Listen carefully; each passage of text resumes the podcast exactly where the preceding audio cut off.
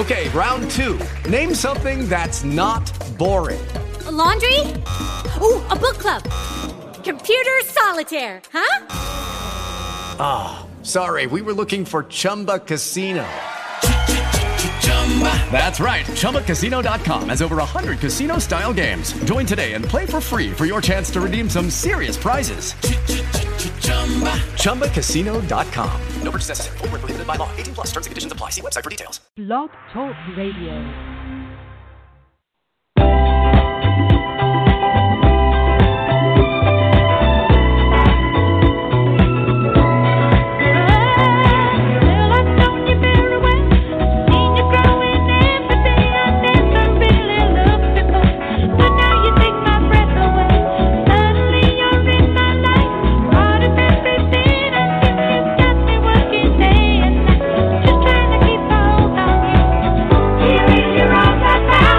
Good evening, good evening.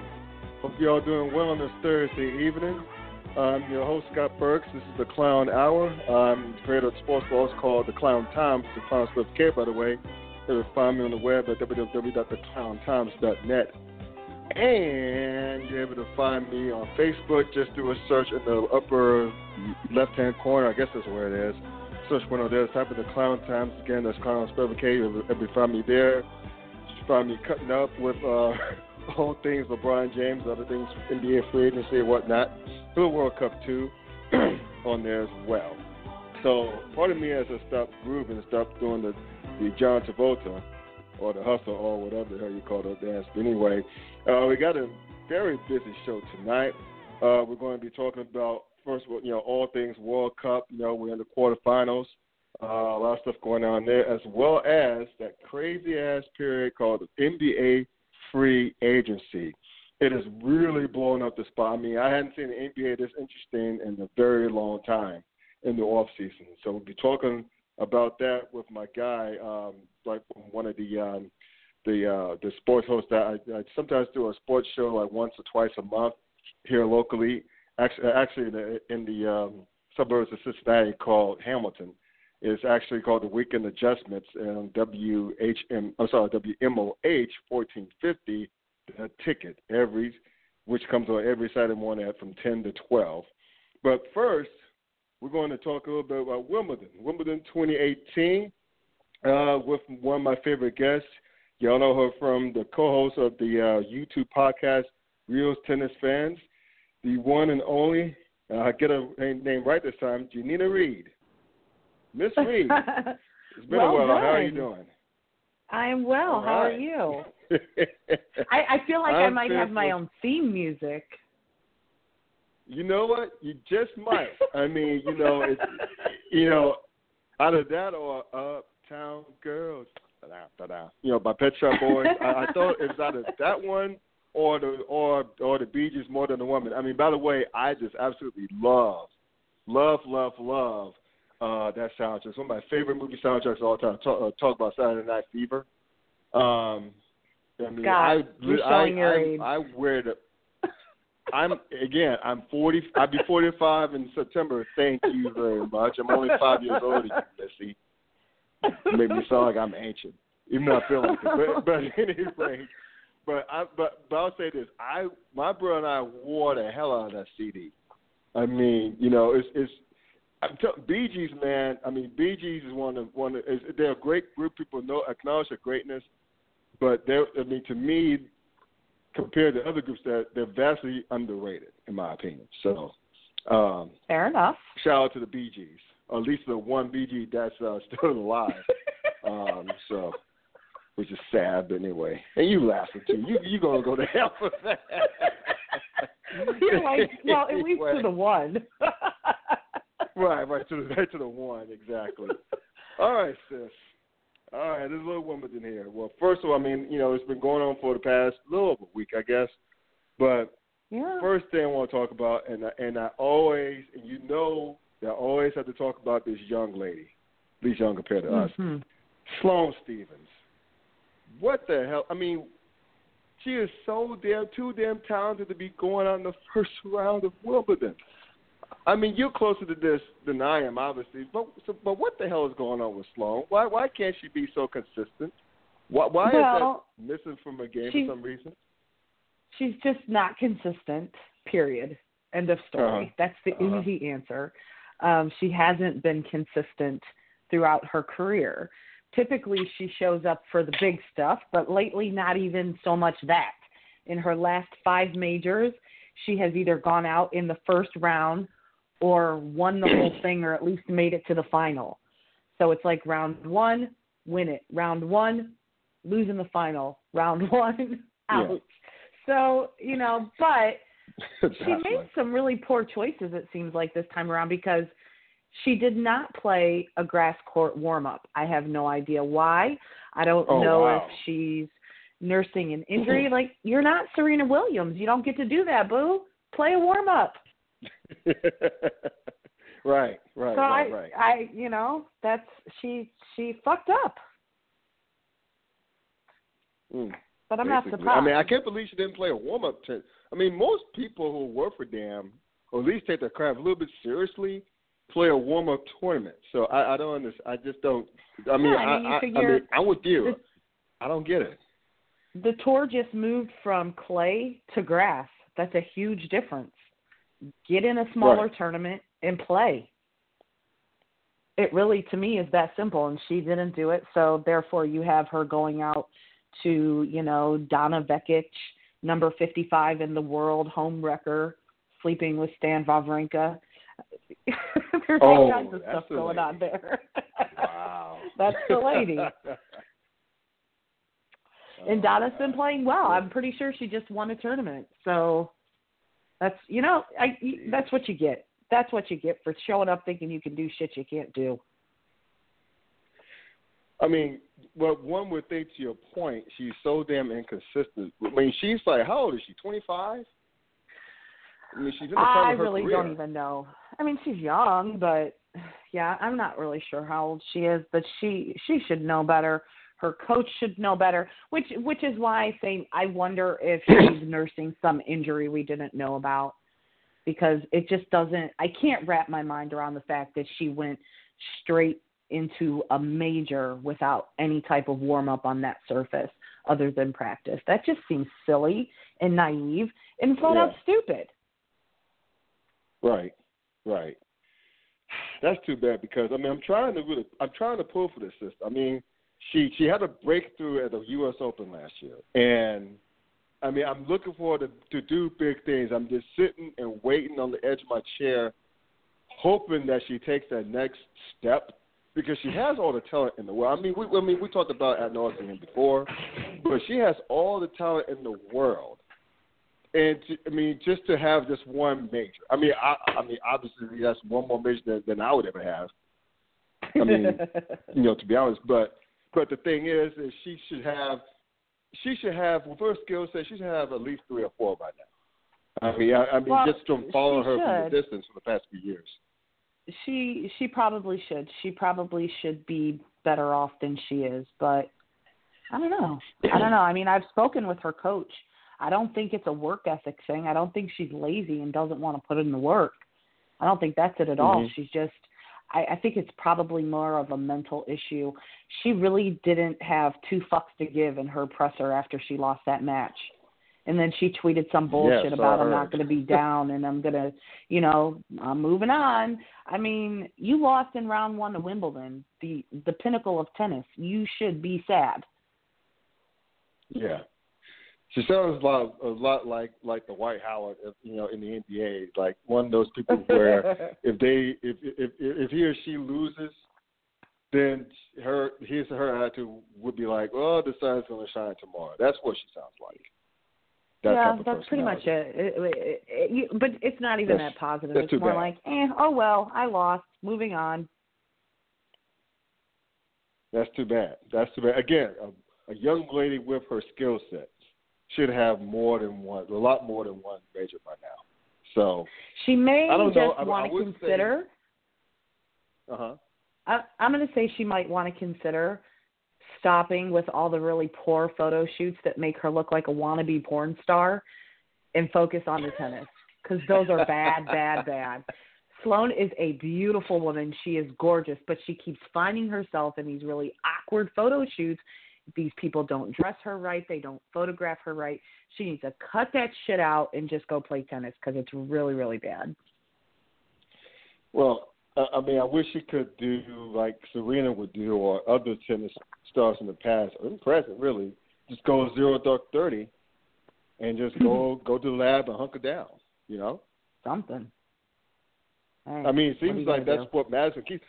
I mean, you, yeah, exactly. Because I mean, I'm looking at like her contemporaries such as Madison Keys, one of her best friends. She's, I think, she's still in in, in the tournament, and she mm-hmm. seems to be still doing well. I mean, I think she's smarting from I'm safe to say, still smarter from losing the U.S. Open Finals to, to one of her best friends. Um, but she's, you can tell that she's still chopping that wood, so to speak. You know, she's still grinding. She's still busting her ass just to well get that one elusive major. We'll see how she does at the business end of the tournament. Madison Keys can be a bit of a head case. Oh, really? See, I don't know at all. I'm, I'm thinking. I'm thinking she likes she likes to cry on the changeovers. oh. Geez. Yeah, these American girls, they need to get it together. Well, speaking of American hey. girls, um, I, I hadn't heard anything from your one of your favorites, uh, uh, uh, Vandeweghe, that Vandeweghe chick, Coco Vandeweghe. Coco uh, is out. What's up for her? She lost yep. already. You know, these, no, these are people doing God's work. Yeah, yeah. No comment. Um, but I mean, there's another one who has all the talent in the world, and yet, I mean, at least Sloane has one major title. I mean, I don't, I don't know what's going on with Coco. I mean, I again, it's something about to your point. I guess something about these American tennis players, like uh, like outside of the Williams sisters, of course, who she is a Trump supporter. She's a Trump supporter. I'm telling you, this is God's work. Moving right along. Uh, okay. Well, but one more, but one more segment on, on, on the on the American women. At least, at, at, at least the Williams sisters are still in it. I think both sisters play tomorrow. Um, and Serena being a 25th seed, 25th seed. I mean, I, you know, I know she's coming back from a pregnancy, but it's odd to see Serena Williams see it so low, let alone the 25th seed. Well, that's that's that's that's making this pretty interesting. You have to understand that she really isn't seated at all. That was that was uh, gratitude on the on the people of from the people of Wimbledon. Her ranking mm. is very low. Her ranking isn't high enough right. right now to even get her direct entry into the tournament. So Wimbledon always um, messes. They're the only major that messes with the seedings. Although the U.S. Open claims that they're going to do it this year, every major has the right to adjust their seedings, but Wimbledon is the only tournament that always does. And they do have a formula for it on the men's side, um, where they calculate how they've played on grass for the past year, blah blah blah. And so it's not uncommon for the men to um, not follow their ranking. The women, they just kind of do mm. whatever they want. So really, she shouldn't have been ranked. So I think that's probably a fair seating for her and for the other people because um, I think we have to realize that it's not so much about who Serena plays. There's a marketing side to all of this, and the tournament does not want to see Serena Williams come up against, you know, Simona Halep in round one and knock out their number mm-hmm. one seed. You know, that's just that's right. bad business. So they try to. I think they just tried to put her somewhere in the middle. I think we'll see that again at the U.S. Open. Um, but she's looking good. Venus is looking good, and all these seeds that are dropping like flies. The the road to the finals, or at least a semifinal that Serena and Venus could meet up at. It, it's it's pretty clear.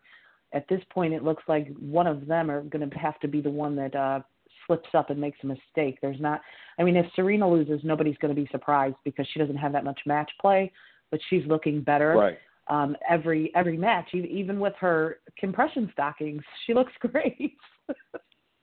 Did you see that? I know that bodysuit of hers. Yeah, that's pretty amazing. Speaking of Serena, there's one thing I, I just I, I this just popped in my head literally. Um, this this the test the, the whole the the the, the whole kerfluffle of her, her continuous testing for, like for like for for performance enhancing drugs. Yes. I read somewhere that she's been tested more, uh, like like like uh, like to the point that some of her contemporaries have only been tested either once or none at all.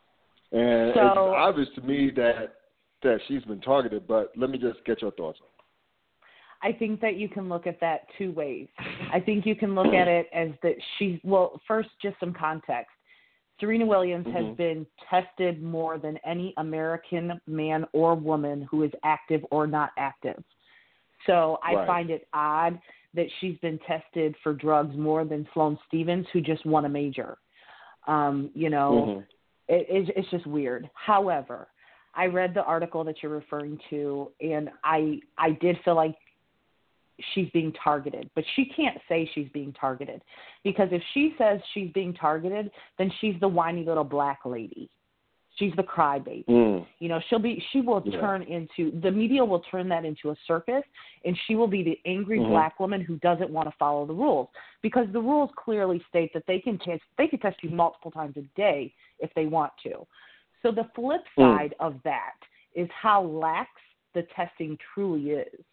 So instead of us saying, why is Serena being tested so much? The question really should be, why isn't everybody else being tested? Why are you not concerned that the sport is clean across the board? That's really the bigger, what wasn't said is way bigger than what was said in that article.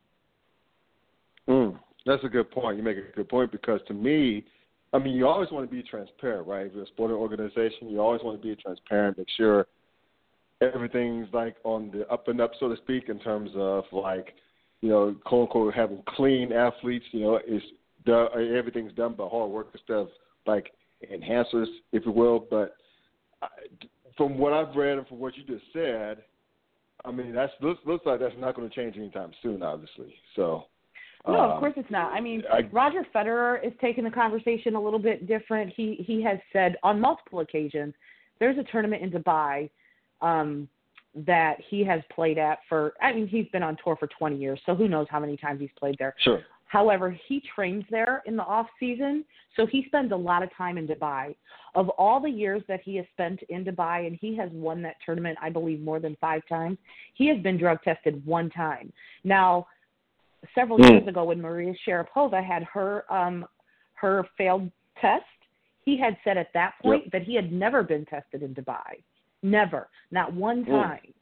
So, I mean, it just goes to show you that the the doping testing in tennis is I mean it's next to nothing. No, they're just not doing it. They're just not.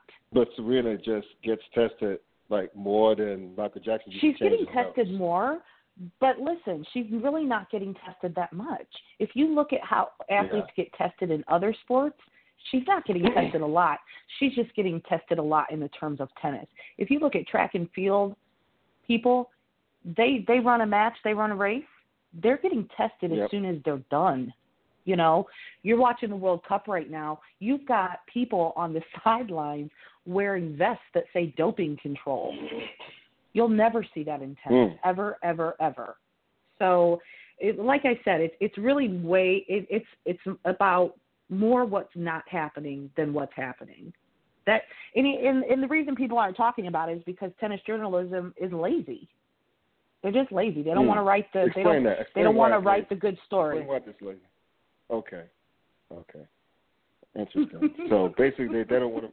They don't want to write the good story, stories. and They don't want any any controversy. They just want to keep it squeaky clean, country club as as, as it could get. I I suppose. Well, they don't want to. They don't want to. They don't want to offend anybody. Tennis is too small. Tennis is too small. The same people cover the sport every single week. They don't even introduce themselves at press conferences.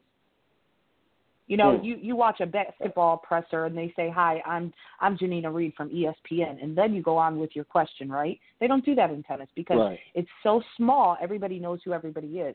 So anybody that makes waves, they just get pushed out. That's why they don't want to do the hard That's work and write the real story.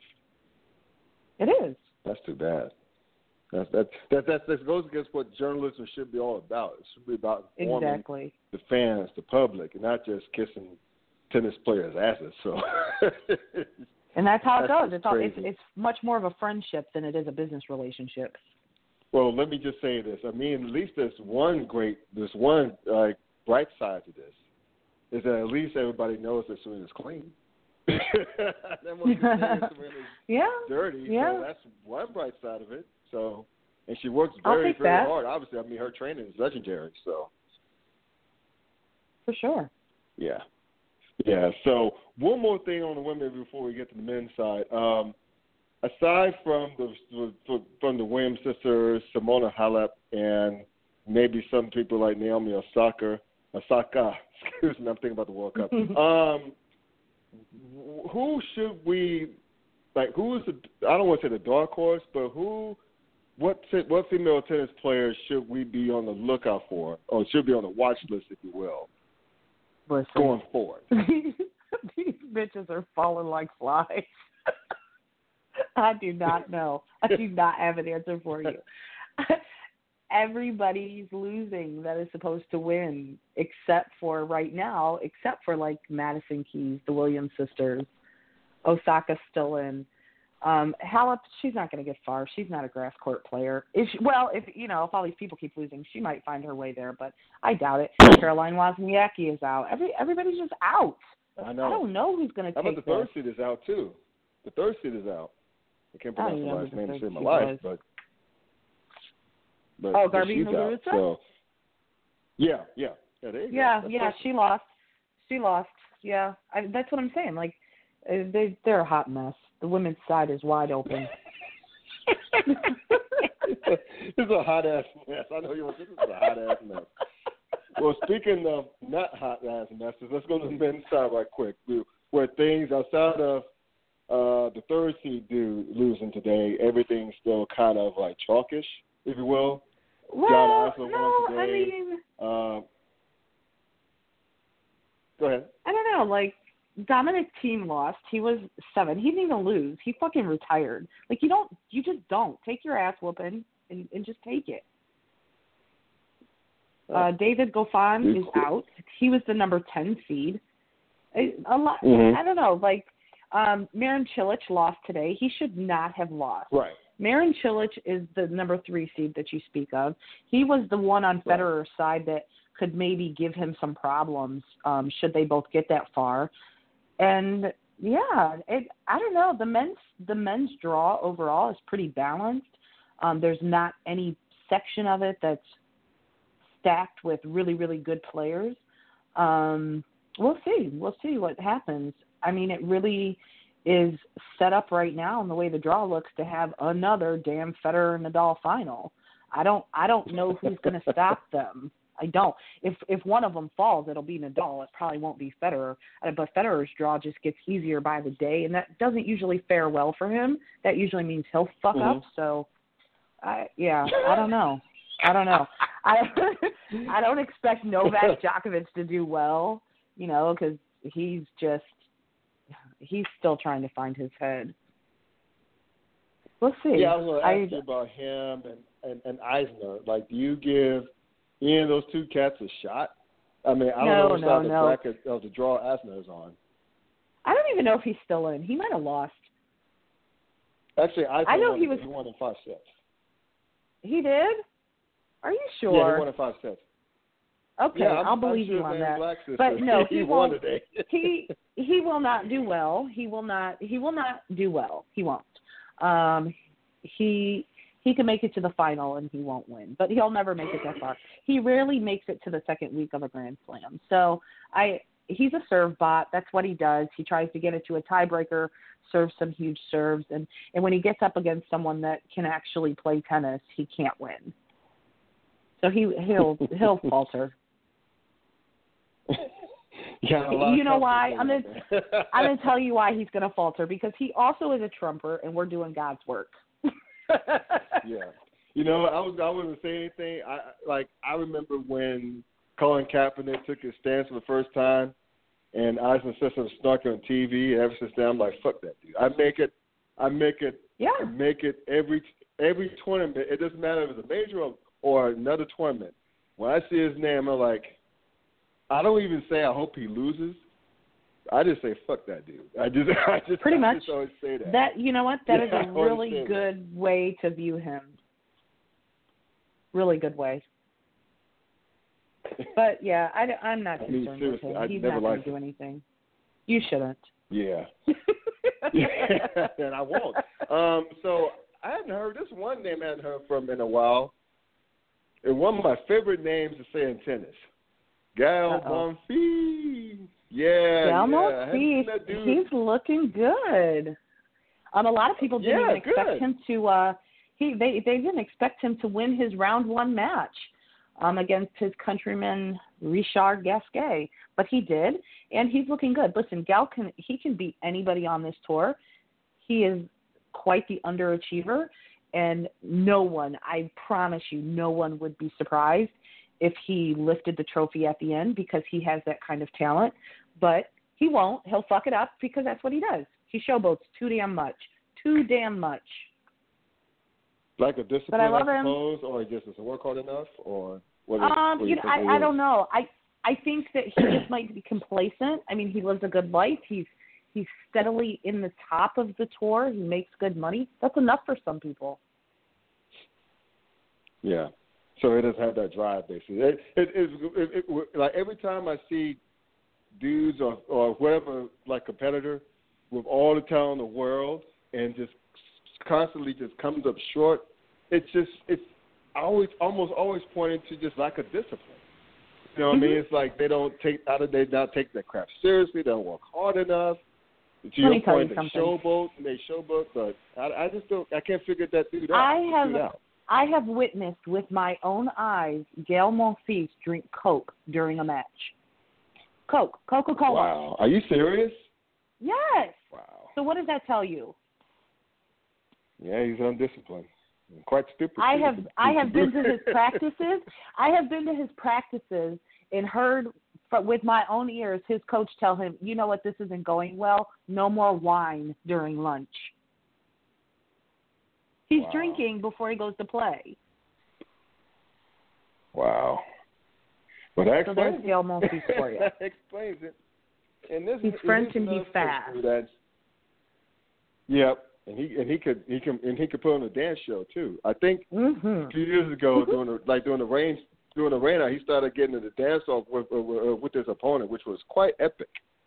Um, and could probably like find on YouTube anywhere. But speaking of French dudes, black French dudes, um, how about the other dude, Tsonga? I hadn't I I is not heard from him in a there. Yeah, he's not there. Okay. He's injured. He didn't even enter. He Oh. hasn't done so well. Yeah. He's been kind of MIA. He had a baby and he just kind of faded away. He shows up every once in a while. Hmm. That's another dude with a lot of talent that Yeah, comes up for sure. short every For single sure. time. So one last thing, before, like like a like a one like one more thing, or a couple more things. Um, for one, so you said it earlier. I think you said it earlier, alluded to earlier. You you think this is going to look like Federer and Nadal all over again? I think it has that Yeah. feel to it right now. Um, which is, I mean, look, I'm a Nadal guy. You know that. I know you're a Federer gal. So you're gonna probably talk, talk trash to me and make fun of me whenever Federer beats him again on grass. Um, but I think, I mean, something to be said about those two OGs, if you will, like getting down possibly for the title once again. I mean, that has to make for good TV, right? I mean, that's the storyline of Does two it? OGs. Does it? Because it so. kind I of mean, it kind of feels like how people were bored with the NBA finals. Like, really, we've got Cleveland again. We've got the Warriors again because I mean, that's where this is like 2006. We're going back in time instead of moving forward. I'm fine with it because you know I'm a fan, but at the same time, these young kids got to step up. They got to step up. They have to Do be you better. even see that being possible? I mean, you got people like, like to your point, Isner. Uh, He's not typically young, you flames know. are early in my. Yeah, yeah, he's been around. I know he's been around. Um, like Isner, the, the like, like, like, like. Well, I guess dudes like Isner and and company just flaming out early. I mean, Djokovic is the only dude that's only other dude that's won multiple majors, but he sees a 12 seed and he seems like kind of like an afterthought almost. I mean, is it po- Well- is, it isn't it possible that he could get his shit together and make a Sure, run and absolutely. upset things, Yeah. so to speak? For sure. Absolutely, absolutely, he can. He has the talent. He just has to get used to uh, playing again. I mean, he's been away for a long time. He's been he's been injured. Right. He had a surgery.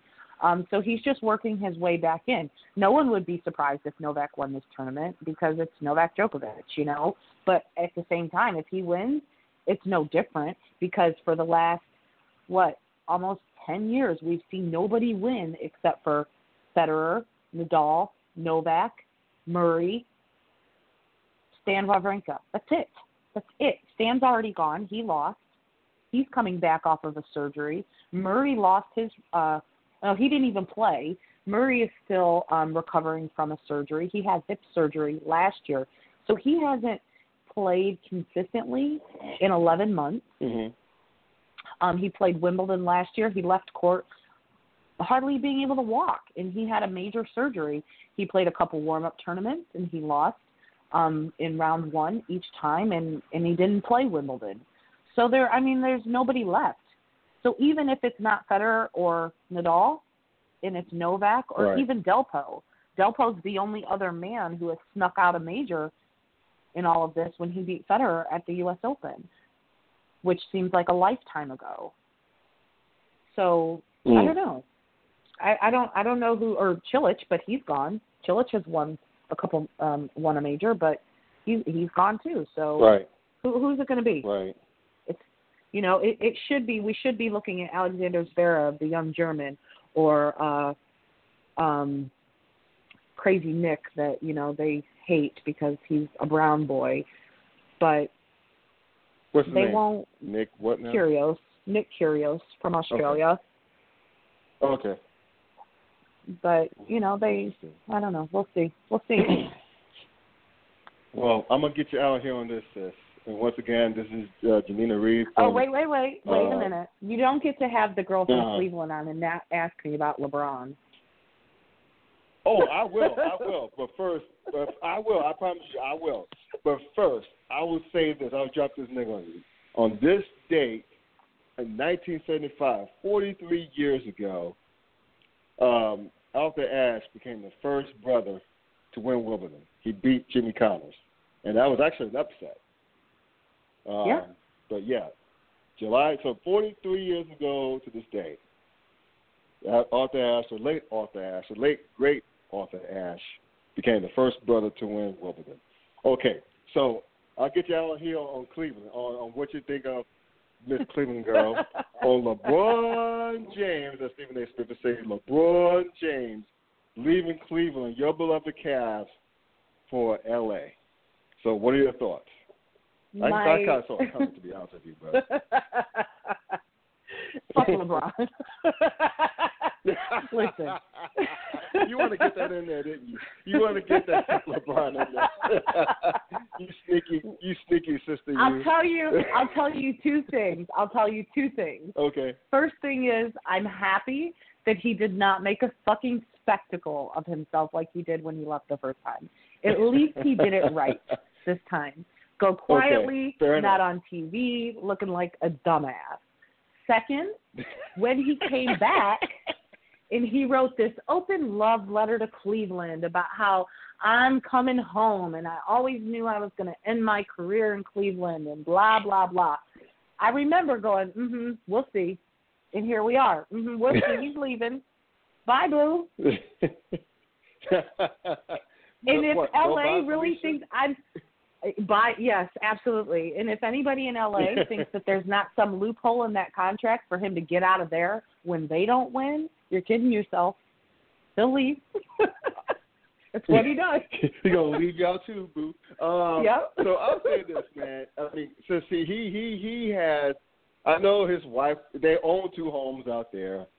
His Mm-hmm. wife allegedly wants to go out there. He's going to put his son in a big time high school out there where Kenyon Martin's son's going to be Mm-hmm. at, as well as Scottie Pippen's son, both highly touted um, eighth and ninth graders. And Bronny, his son, his oldest son, is highly touted as, a 13 year old kid. Mhm. I just I, look. It's all about Brandon. I I I I wrote I wrote on my blog. If if he goes to L.A., it's not about winning. It's about Brandon. He wants to Probably. be larger than life, and you know he's I'm already been in that. Hollywood, already been in a train wreck. So Yeah. Um, it is what it is. He's it good. was a train He wreck. got his three rings. Yep. It was but um, I mean, he's got his three rings. He's good. He's he's good. I mean, he probably he is. He's set for life. Laker and for all that pantheon of great Lakers, Laker greats, and he probably would never win a title out there again. But he's good. He is. He's good. fine. He'll be he'll be fine. Cleveland will be fine. You Eventually. sure about that? Listen, we know how to lose. We know how to lose better than anybody. We have the Browns. There you go. There's that. there you go, the Brownies. Even though I would say this, I would say this one more thing about, and I can't believe I'm saying this as a Steelers fan. I think your Brownies going to are going to surprise some cats this year. Um, okay. ta- they're more talented than they've ever been. Listen, we will talk. Okay. Something you go to the Browns, you get hurt, you get caught up in drugs. I mean, it's just like what happens. It's bad karma. So we'll we'll talk in six months. I don't know. We we've been here before where it looked like there was some talent coming in, and something bad just always happens. All right, sis. Uh, I, I, I won't wait too long, hopefully, to talk to you about this next time. So All right. appreciate appreciate you as always. Thanks for having me. Good night. Cool. Good night. That's my that's one of my good friends, Janina Reed. Please check out the YouTube podcast once a week called Real Tennis Fans.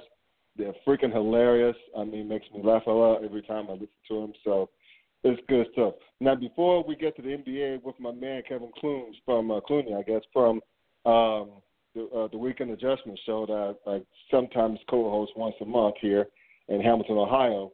I'm gonna touch on the World Cup right quick.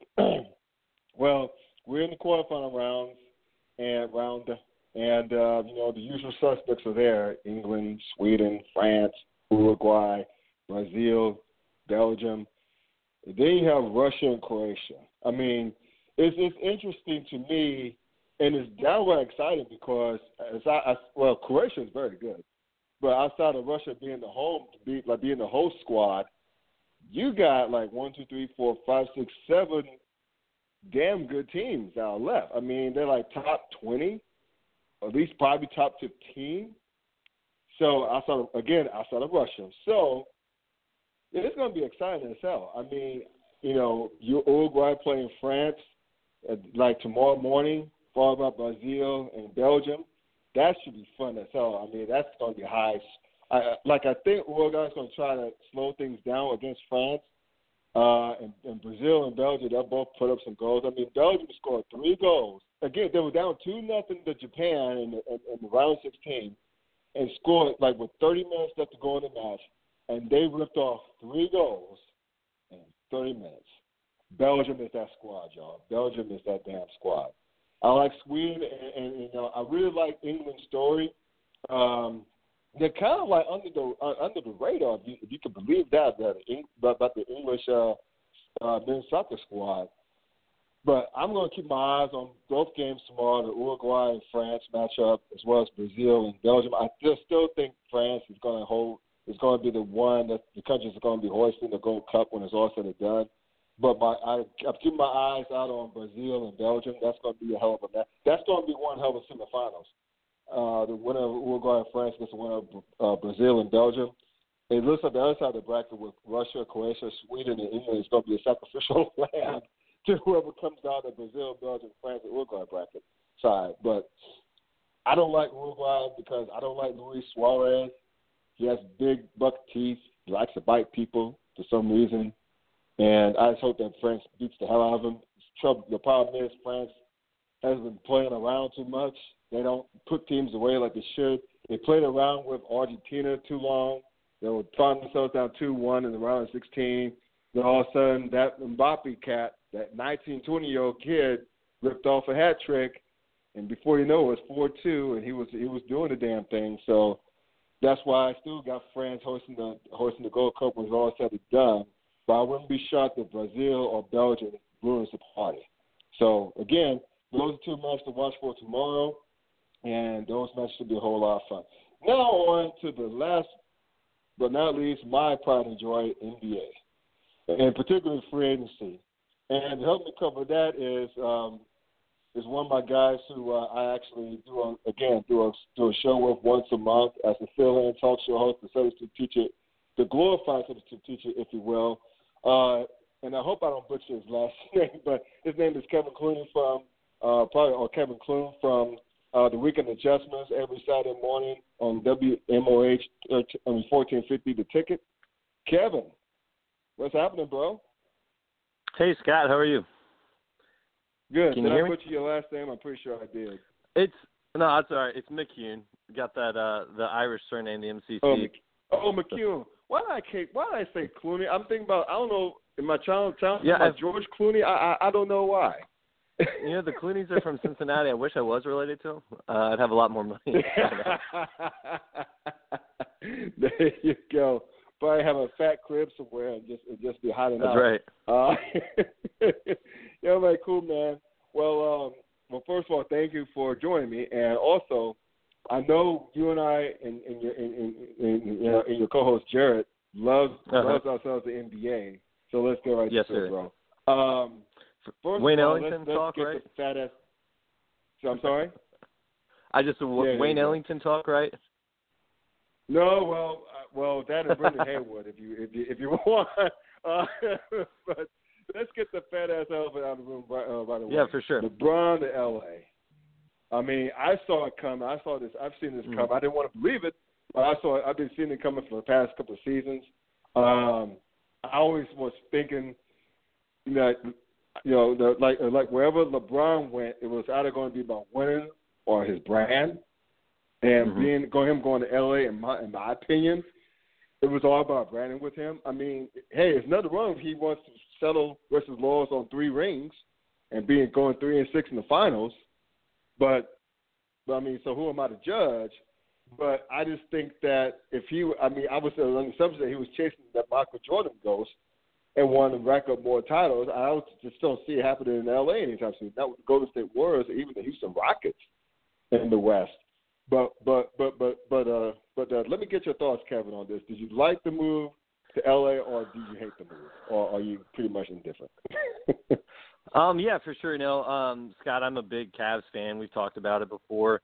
Yes. Um, so it's heartbreaking just from from a heart standpoint uh, to see him leave Cleveland, to see him leave Ohio.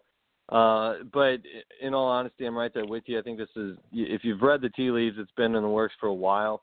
Uh, I remember last Mhm. summer, you know, when the whole Paul George trade didn't happen, and, and then come to find out that's because LeBron wasn't committing to the team long term, so they didn't want to put in unprotected Right. draft picks to make that happen. Um, right. so yeah, I think it's it's been in the process for a while. Uh, as far as just a, a basketball head move, I I understand it. Uh, there is part of me as a Cavs fan that's like, man, he left our trash lineup to go to that trash lineup in LA. Uh, and you, you look at what they've done Right. free free agency. They've added a couple quizzical names to this point, but I think ultimately, I think I disagree with you a little bit in that I think that if LeBron wants another championship, I think he's positioned in LA better than he would have been in Cleveland. Uh, even if he would somehow able to drag this team to another finals next year, which would have been impossible if Boston stayed healthy and Philadelphia stayed healthy, he was going to lose, and his record in the finals was going to go to three and seven, and that was going to hurt his legacy even further. Now, this Lakers team this Sure. year is no closer to a championship, in my opinion, than what the Cavs are. But when you look at their long-term flexibility here in the next few years, they're they are a lot better positioned than Cleveland. You figure next year they're going to have another max salary spot available. Maybe they add Kawhi, and then it'll be interesting to see what they do in the meantime uh, with the rest of this summer and off season via trade if they're able to add anybody else. But I don't think that the Right. Lakers roster, as it's currently constructed, is going to be how it's constructed two years from now, three years from now. And I think LeBron's ultimately probably chasing maybe one or two more championships tops by the time that this Lakers team is going to be ready to compete. But I also agree with you in Mhm. this. It's it's a better it's a better lifestyle move too, because he's got his production Right. company. He's Very got. Blaze Pizza. Yeah, Right. they've got the they got the house there. You were talking about the uh, the school that Bronny's going to uh, there in your last segment, and, and he's going to have better AAU opportunities in LA than he would have had in Cleveland. So I think ultimately it was a LA was a perfect wedding together for LeBron in terms of a lifestyle choice as well as a potential basketball choice in the future. I do hate it though. Right. Well, I, I know. I, I feel you on that. I totally feel, especially your family of, of, of, of balanced basketball. Um, man, I say this. I mean, I mean, you know, it's so weird. You know, with LeBron going west. Well, first of all, I'm impressed that he would go west because mm-hmm. I mean, I mean, people will argue, i.e., Skip Bayless, that he would want to take the the easy way out, so to speak, in the right. East to get his ass back mm-hmm. to the finals. But so mm-hmm. he has he was going through meat grinders every other night in the West. I will I will give him his props for that. But speaking of be going out west, outside of maybe two teams in the Eastern Conference, why the hell would anyone care about the East? yeah, I mean, why would I think I, care about the East at this point? I'm probably in total opposition to most basketball fans and most basketball people when it comes to this. But I think when you look at the Western Conference, right now it's definitely top heavy and it's going to be a grind. He's not right. getting to the finals this year. He's not getting the Western Conference Finals this year in all likelihood. But when you look at, I think long term down the road, the next two three years for each conference, I think the Celtics was with what they've built and Philadelphia with what they've built. They've got long term stability right. with those two teams. Yes, they um, they're going to be dominating right. the Eastern Conference for a long time. Whereas in the West, I mean, I mean, Chris Paul's already long in the tooth. You know, he's due to get injured almost every postseason, it seems. And when you look at that right. conference, I feel like it's really it's really top heavy between Houston and Golden State. And Golden State's going to be there for sure. Now you got free agency next year when Klay Thompson's due to get paid, and maybe he'll move or something. Demarcus Cousins probably definitely going to move. I'm sure we'll touch on that, but um, yeah, we will. ultimately though, when when you look at the Western Conference as a whole, and this is something I've talked about on weekend adjustments, if you look at just those, you know, once you get to that third team, that third through eight team, there's really a lot of parity. And so I think there might be more opportunity here in the next few years to really gain a foothold on the Western Conference than the Eastern Conference, just when you look at um, the ages of the rosters that are, are competing at the top. And that's just my personal opinion. Sure. And, and you know, I feel that, I mean, what, what Boston and now Philly has built, thanks to the process in Philly, I mean, mm-hmm. it's good to see that rivalry again. You know, I mean, I'm I'm 40. I'm I'm going I'm going to be 45 years old in uh, in September, and I remember those Philadelphia Boston grudge matches in the 80s. You know, with Dr. Yeah. J, Larry Bird, When, uh, Moses Malone. I just remember. Uh, now I wasn't alive then, but uh, Celtics fans chanting uh, "Beat LA" when the Sixers had uh Yeah. had, had pretty much taken control and I think it was like a game seven or something where they, the Sixers were going to go on to play the Lakers in the finals and Boston fans were chanting beat LA. So yeah, you're right. There are Yeah. some pretty pretty epic classic. rivalries there. Yeah, I mean, and to see them duke it out in this past year's playoffs, it was good to see that again. That that intensity was there, and you could tell they, those two teams, barring catastrophic injuries or meteor falling on the franchises, they're going to be competing for the East for the years to come. And Right. you know, I don't count Toronto. I, I don't I don't count those guys at all. It's going to be Boston, Philly, maybe Indiana, and a bunch of other teams. So um, Mhm. it's going to be interesting. But I'm going to shift gears right back to uh, LeBron's new LA team. Um, we talked about, we, you know, you know, you touched on the personnel moves. Lance Stephenson, really? I mean, is this like another? Is this like another Kobe and uh, Matt Barnes pairing? You know, remember those two had had had uh, quite the history before they teamed up with each other and won a title together, and um, and and maybe other odd pairs like Michael Jordan Dennis Rodman, you know, Scottie Pippen as well. I mean, that was an odd match, but they won three titles. with uh, you know, you know, after after they signed uh, Dennis Rodman back in the day.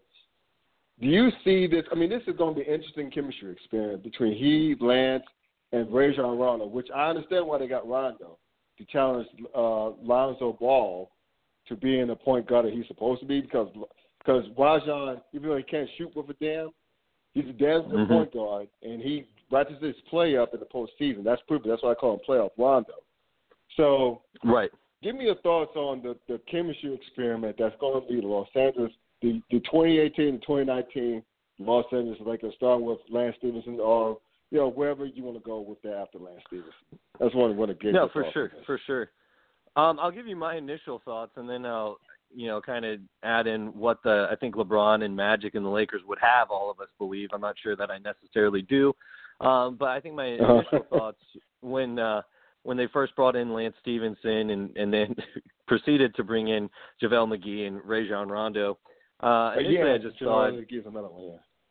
Right, right. Initially, I just thought, okay. Well, I remember when the Cavs brought on J.R. Smith, and I wasn't as upset as some Cavs fans were to add him to the roster because, you know, every every dynasty has kind of had that bad boy, that guy that'll nonchalantly backhand another player in the face and act like he didn't do it. Right. Uh, but uh, so so I thought when when they added Lance Stephenson, I'm like, okay, they're adding, you know, they're adding a dog that's going to bark at Draymond Green, and then they add McGee and they add Rondo, and now I'm like, all right, now they're just adding, you know, henchmen when Draymond wants to bark at LeBron. he's got three guys coming back at him. Um, so Yeah. th- that was that was my initial thought. You know, they're just adding to the toughness of this team as as well as veteran leadership. Um, but what Magic and LeBron, if you read reports today, would would have us believe, it's that the Lakers are trying to construct a roster that is very very different from what LeBron had in Cleveland, and they're doing a great job of that. I'll give them that. Um, Yeah. but if you remember LeBron in Cleveland, he, you know he was a it was a driving kick o- offense. He was surrounded by three point shooters like Channing Frye. They brought in Richard Jefferson, Kyle Korver, all those guys. And now you look at the Right. Lakers and you look up and down this roster, and it's like, ah, you know, maybe Brandon Ingram's the best three point shooter on this team, and I think he shot like somewhere in the mid 30s last year from from three point land. Um, so there's not a lot Mhm. of shooters, but what LeBron, what's coming out today, what LeBron's thinking is that he's getting older, and he doesn't necessarily want to be the guy that's going to have to create for himself all the time and just be dishing to, you know, a stationary Kyle Korver in the corner. He wants guys that can play on the ball and be playmakers themselves, create their own shot, create havoc, and then he wants to kind of post up a little bit more, kind of like Michael Jordan and Kobe Bryant did in the latter years of their careers, where they became more post up players um, as, as opposed to just physically driving to the basket so much. So um, that is, I think, what the Lakers want us to believe is their thinking is that Rondo, Steven, and Stephenson, these are guys that um, are going to be able to create their own shot, guys that are going to be able to, to dish it to LeBron in transition, guys that aren't just going to stand around and wait for plays to come to them. They are going to initiate plays. So I think that's the thinking. I don't know. I think it's probably somewhere a blend of the two between what I think they were going for and what the Lakers say they're going for. So interesting though. it's going to be quite the. I mean, JaVale McGee. I mean, who he and Lance Stephenson on the same team? That's hilarious. Yeah, That's laugh Shaqtin' a Fool with uh with a center in the in Yes. Lakers uniform. I think that'd be hilarious. yeah, yeah, yeah. And speaking of the Lakers, sort of, how about Paul George spurning the Lakers, Yeah. his hometown Lakers, to re-sign with go OKC? What was that all about? Yeah, I'm not going to lie, Scott. I thought that I, I I knew LeBron was going to uh, L.A. I think most people kind of knew he was going to L.A. It was one of the worst kept Yeah. secrets, I think, in you know, for basketball fans, uh, if you just followed all the rumors. But I think I was one of the people that fell for the trap that Paul George, LeBron, and Kawhi had been working this out for some time amongst three of them. Yeah, me too. Um, because yeah. that was that became that that became uh, definitely not the case uh, just like minutes into free agent, like at 12:01 a.m. last Thursday when when free agency opened. Um, but I, I'll say this: um, if you if you looked at you know anything online, uh, Paul George has some had had some comments since where he said, if we put a dent in Golden State while I'm at OKC with with me and Russ, I'm going to get credit for that. If I were to go to the Lakers and we were to put a dent into, uh, I think I said okay, into Golden State. Sorry, if we were going to put a dent into Golden State, into the Warriors, then LeBron's going to get all the credit for that. Now, I can I can appreciate that to a point, and I can believe that to a point, but I also think he had forty some odd million reasons to also stay in OKC. Mm. Mm. You know what though? OKC.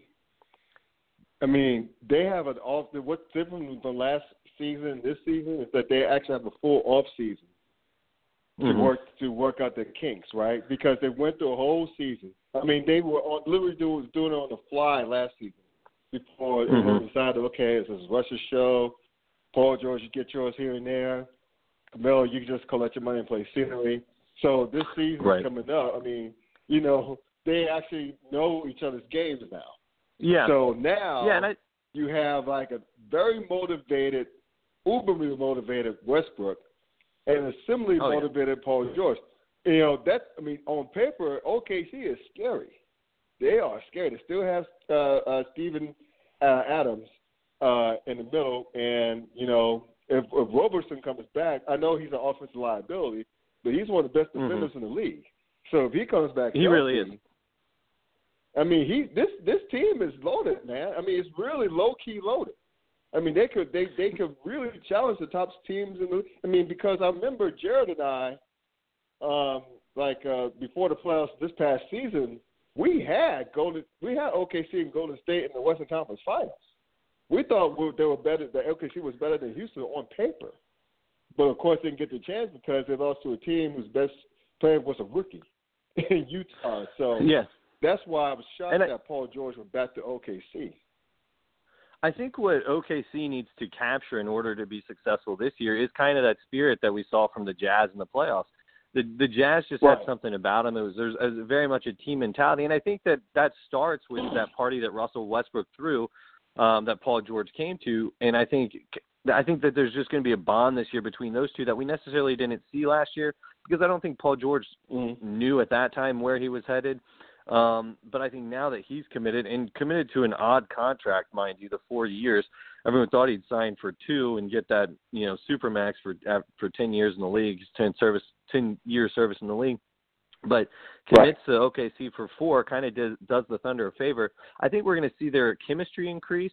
And I think how much does it say that Carmelo Anthony was not at that Russell Westbrook party? That guy's getting bought out. I think pretty soon. I don't think they're going to be able to find a trade uh, partner, but I, I do ultimately think Anthony gets bought out. I don't think he plays for OKC next year.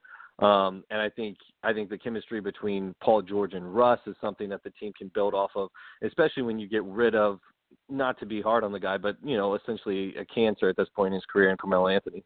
You know what? Um, it's just to be said about talking about Paul George and Westbrook. They were there was reports that people were saying that they were tight off the court as well as on the court, and Mhm. they really tried to to to to make things work between the two of them as far as success, on court success. But they're tight off the court, and then and you and you saw that at that party that Westbrook threw because for him to throw that party, you know, he obviously knew ahead of time that Paul George would be resigning with and, and becoming his like his his his backcourt mate, if you will. So, um, Right. yeah. So I th- I think I think OKC is going to be a team to watch. And speaking of Anthony Carmelo, when he get if and when he gets bought out, you see him joining uh, Le- uh, LeBron in L.A. He has a house out there. And You their know, boys. I'm pretty sure that the Lakers still have you know when they dropped when they dropped Julius Randle and they signed Rondo, they only signed Rondo to one year nine million. So I think they still have some small amount of, of cap space uh, to work with to bring in Right. another veteran. Um, I could definitely see see Carmelo going to LA just to buddy up with LeBron for a year. I think it would only be on a one year deal. Um, and then they'd have Yeah, to wait till next year, and you know, with all the super free agents coming out next year, see see what would happen. But I could definitely see a, a one year, kind of almost at a veteran minimum, especially after a buyout from OKC. Uh, Anthony joining up with with LeBron. I just uh, I don't think a lot of other places make sense for him. Uh, the Lakers need shooters, whether or not they're whether or not they say they do, they still need to add a shooter. And, and if Carmelo Anthony can do anything at this point in his career, he can still shoot. Yep, that is true. He still has a he still has a he still he still can get buckets. He still can still has an outside daily outside shot. But uh Carmelo Anthony, what a that's it's interesting how quickly things could could turn in terms of fortunes. I mean, he was one of the Mm-hmm. deadliest scorers in the league a few years ago, and it just went downhill, man. so Oh, it did. um, it's, it's, it's He needs to wear the hoodie a little bit more. happens with him. So what? I'm sorry. oh, I just said he needs to wear the hoodie a little bit more. Get back out training, Yeah, hoodie Melo. Hoodie Melo. there you go. We're, we're on the court. I'm sure he'll work out something. He'd work out something with uh, Adam Silver. Um, well, we mentioned him earlier, but Boogie Cousins of Mhm. Golden State. There were reports that he had. Well, he said that he had no other offers on the table, but it's come out recently that New Orleans offered him two years for twenty mil, uh, ten mil per. And I guess like uh, he like he being Cousins thought that he was worth more than that, which is okay. But he wasn't Right. getting any more offers to the point where he jumped. He as soon as as soon as free agency started, he called Golden State early in the morning uh, the first the day when a, a free agency to sign a mid-level exception. So, first of all, I mean, I think it's odd that a dude who averages 25 over 10 and maybe five only signs for the mid mid-level exception for one year. I know he's coming off of an injury, one of the worst injuries mm-hmm. in basketball, let alone to especially those to to, to those who, who are big men, because it takes right. away their lift, right? but he right. has so many. He Boogie Cousins has so many skills. He doesn't have to play above the rim. He he he can take you out on the perimeter when he's like mm-hmm. when he's healthy. He'll still get you buckets. He can shoot the three. He can take you down low.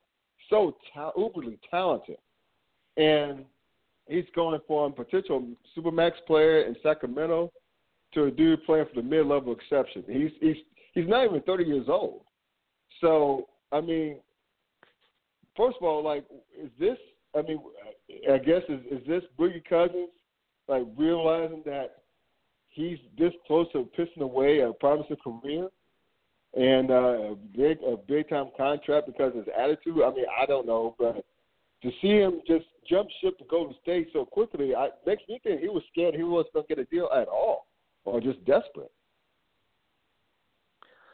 Yeah, it really was interesting. Um, I mean, this is a guy you just it doesn't take a, a long YouTube search to see all the times that he's cussed out the Warriors and cussed out players on the Warriors. Um, right. So to see him go there, like you said, it was it was definitely a shock. Um, I was shocked. I thought the Lakers were targeting him when they renounced Julius Randle and the so and the Pelicans picked up Randle. It just it looked like it made sense on either a one year, seventeen million dollar deal, which is what they had, or if they were able to stretch Luol Deng, then they could have given Cousins one year, twenty two million. But I guess if we are to believe the reports that have come out, the Lakers got scared of the injury and didn't even make an offer.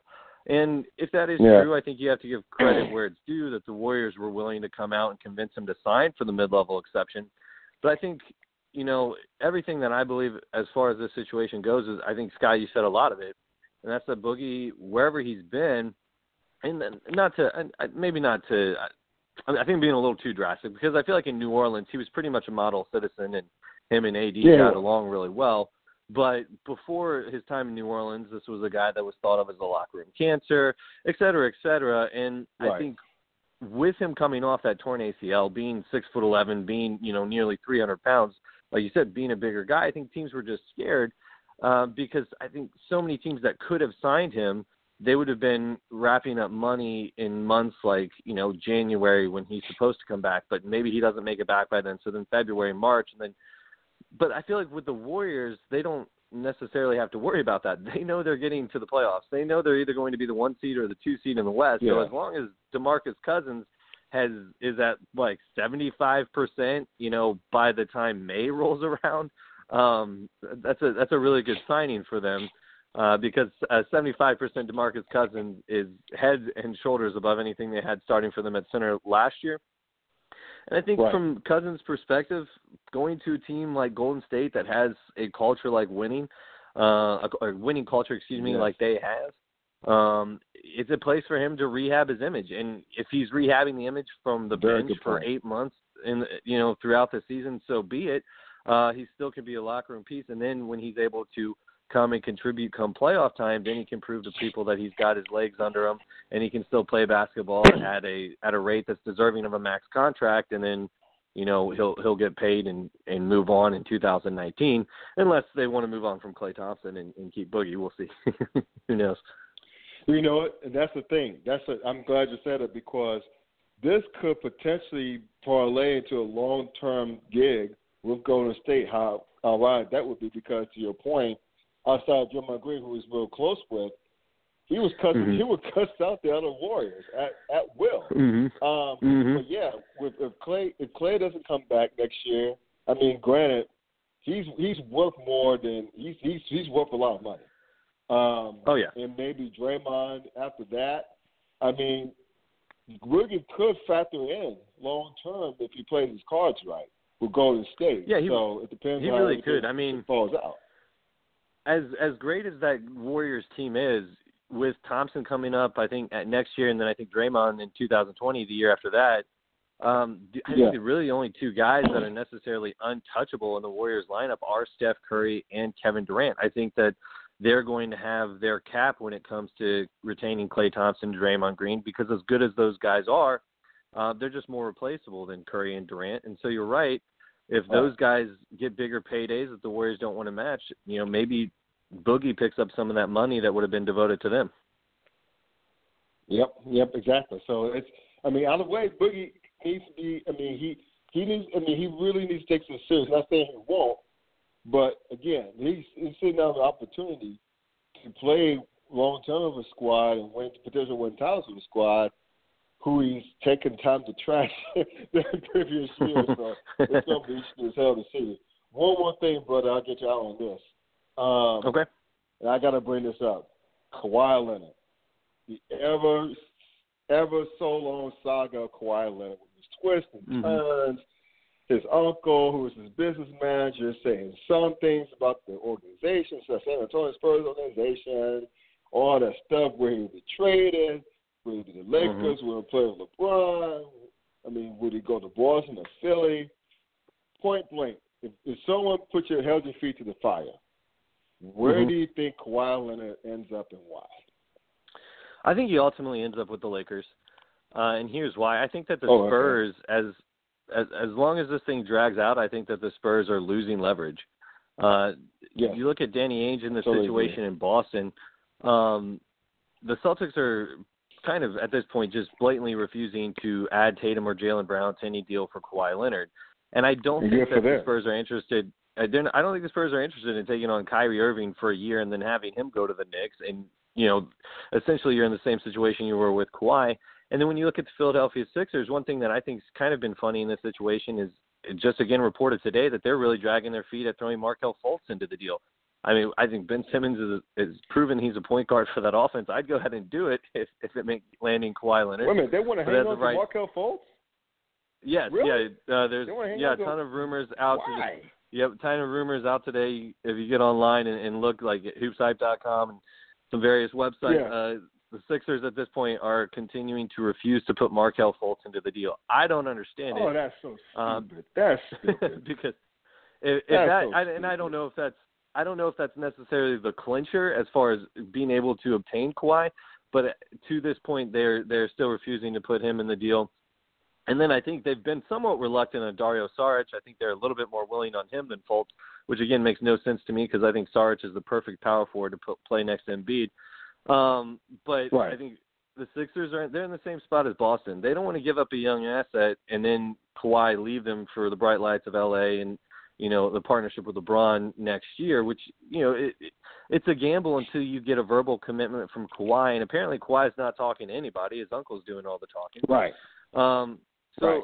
at this point, even though we constantly hear in the media that oh, if I was the Spurs, I'd hold on to them. The Spurs hold all the cards. I think as this thing drags No, further and further on, they don't. I feel like they lose leverage with each passing day.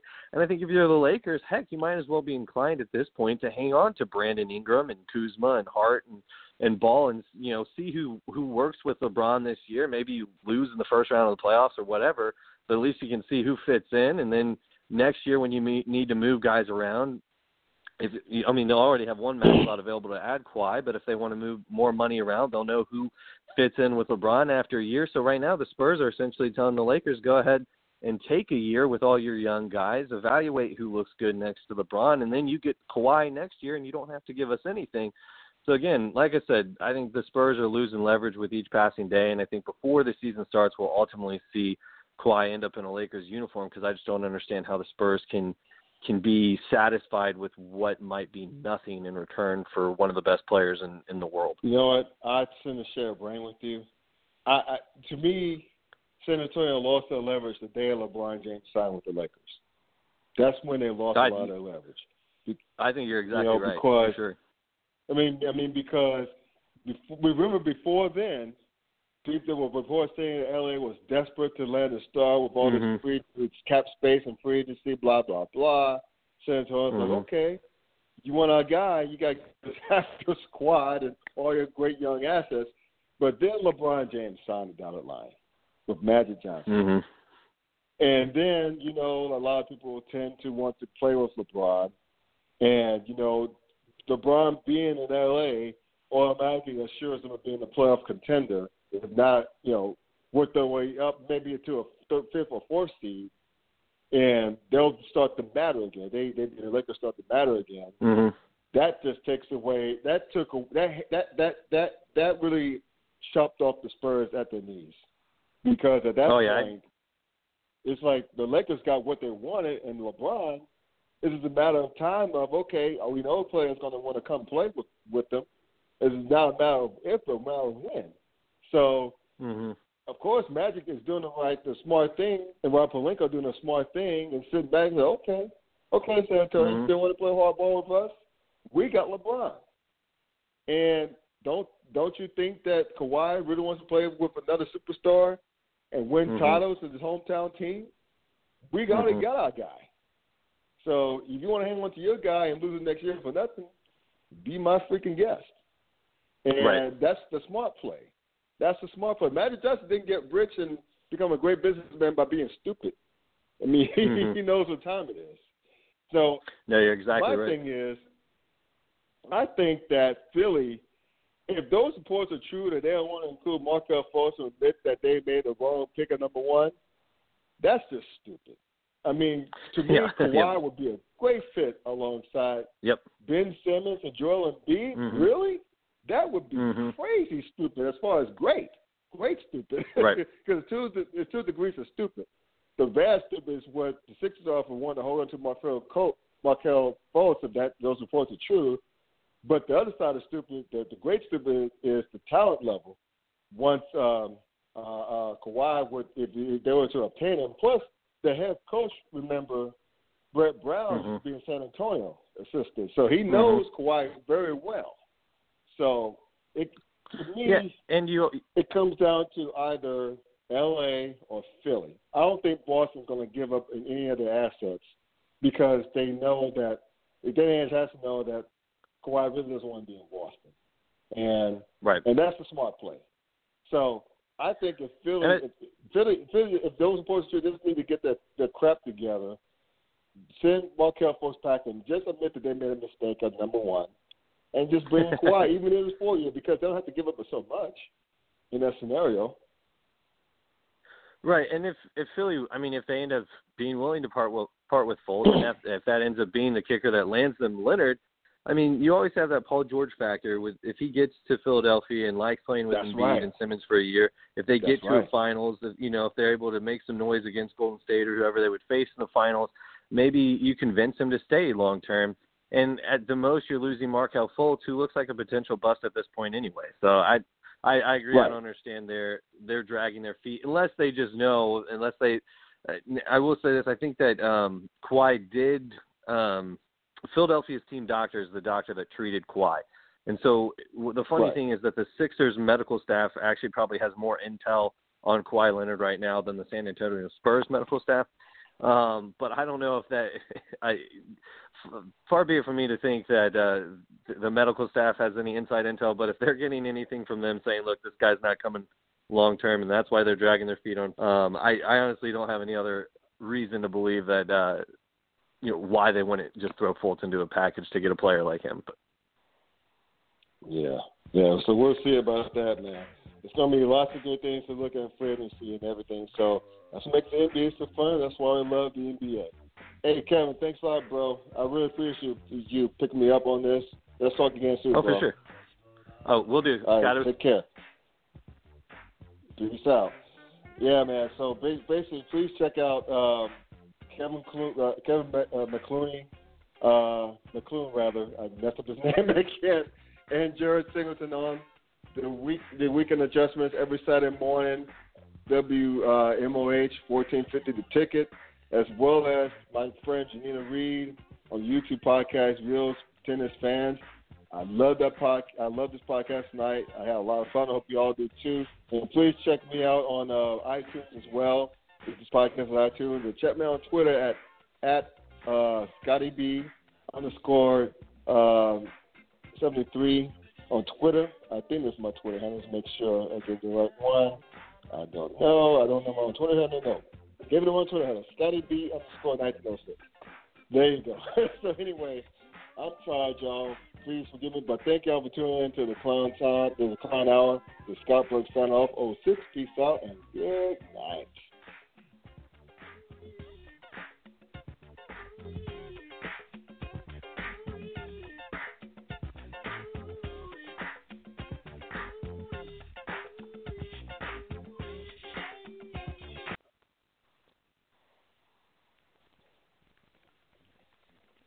Hello, it is Ryan, and we could all use an extra bright spot in our day, couldn't we? Just to make up for things like sitting in traffic, doing the dishes, counting your steps, you know, all the mundane stuff. That is why I'm such a big fan of Chumba Casino. Chumba Casino has all your favorite social casino style games that you can play for free anytime, anywhere with daily bonuses. That should brighten your day a little.